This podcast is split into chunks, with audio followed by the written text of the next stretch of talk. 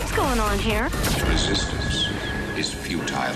This Indeed, you are, Paul. is in my head. Well, congratulations, everyone. We made it to Friday. it's the weekend, and it's time to figure out what you're going to watch this weekend, right? Don't just aimlessly scroll and scroll and scroll. Here is uh, Andy Farnsworth a rundown of what your options might be out there. He, of course, is the host of KSL News Radio's The Movie Show every Friday from 9 to noon and the KSL Fan Effect podcast.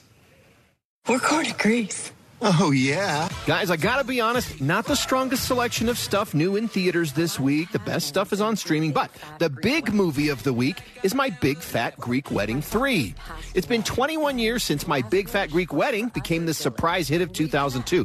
Nia Vardalos is back now as Toula Portokalos Miller, and John Corbett is her husband Ian. Their daughter Paris is in college now, partying more than she's studying, and Tula and her brother are also mourning the passing of their father and dealing with their mother's failing memory in hell. So when they get an invitation to a reunion at the village in Greece where their father grew up, the whole family heads over. Once there, more family secrets finally come to light, and everyone works through it while celebrating Greek culture and their family.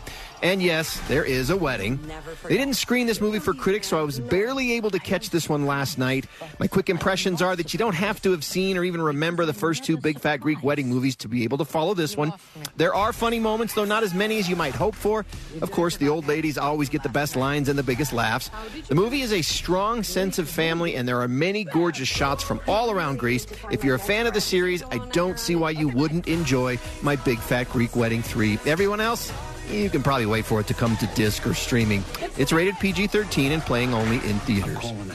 Another movie sequel this week is yet another entry into the horror movie universe of The Conjuring and a sequel to the horror movie The Nun. In The Nun 2, set in 1950s France, a priest is murdered, and as you can imagine, with that as the setup, evil is spreading. So Sister Irene, played again by Taissa Farmiga, is brought face to face once more with Valak the Demon Nun. Do you really need any more explanation than that?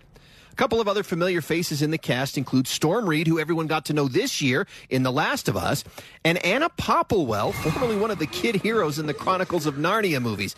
Hey, there's no Aslan here, Susan. The studio didn't screen this one for critics, and I, for one, am not complaining. I don't like horror in general, and I'm definitely not a fan of distorting religious iconography just to get a few scares. But that's what The Nun 2 leans heavily upon, along with a bunch of blood and jump scares. This one is only for the hardcore horror fans. The Nun 2 is rated R and only in theaters.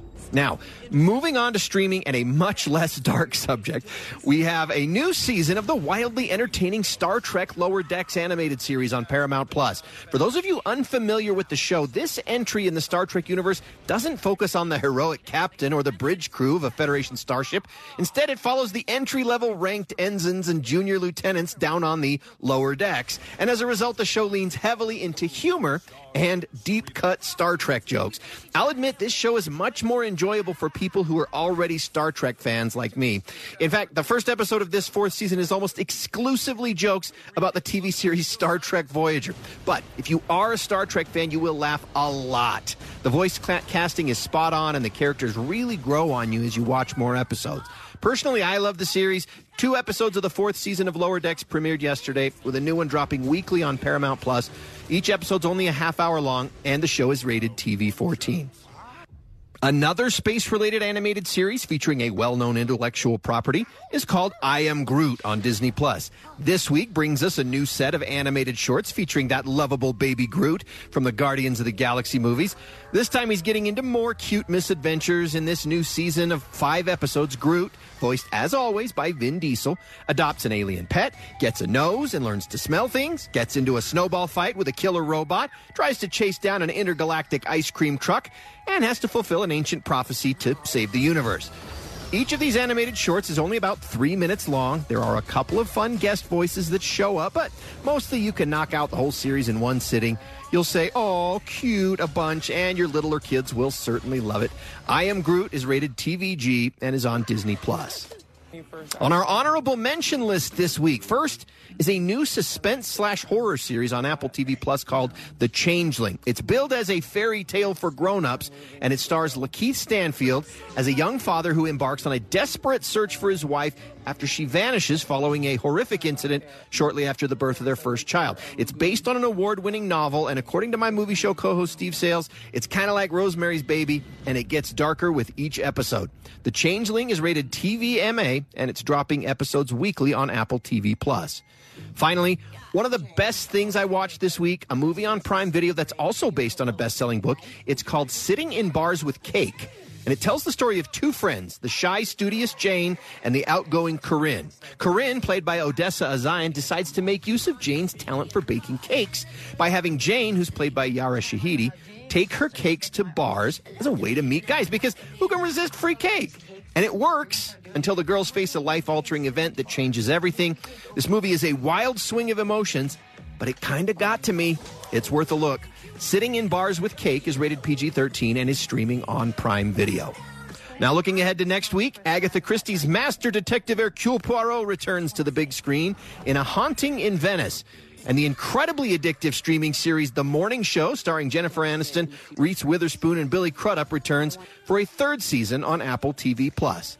And though, yes, Reese Witherspoon looks like Shara Park, this is not what happens behind the scenes on KSL News, right? Uh, he's right. yeah. Now listen, there, Oh, look, my what- gosh. No, we no, no drama. kidding. There are various conversations There that are happen on that program where we go, "Hey, Yeah, they really took a, you know, they talked to people in the business, right?" There are That's dram- all. there are dramatic people. Right.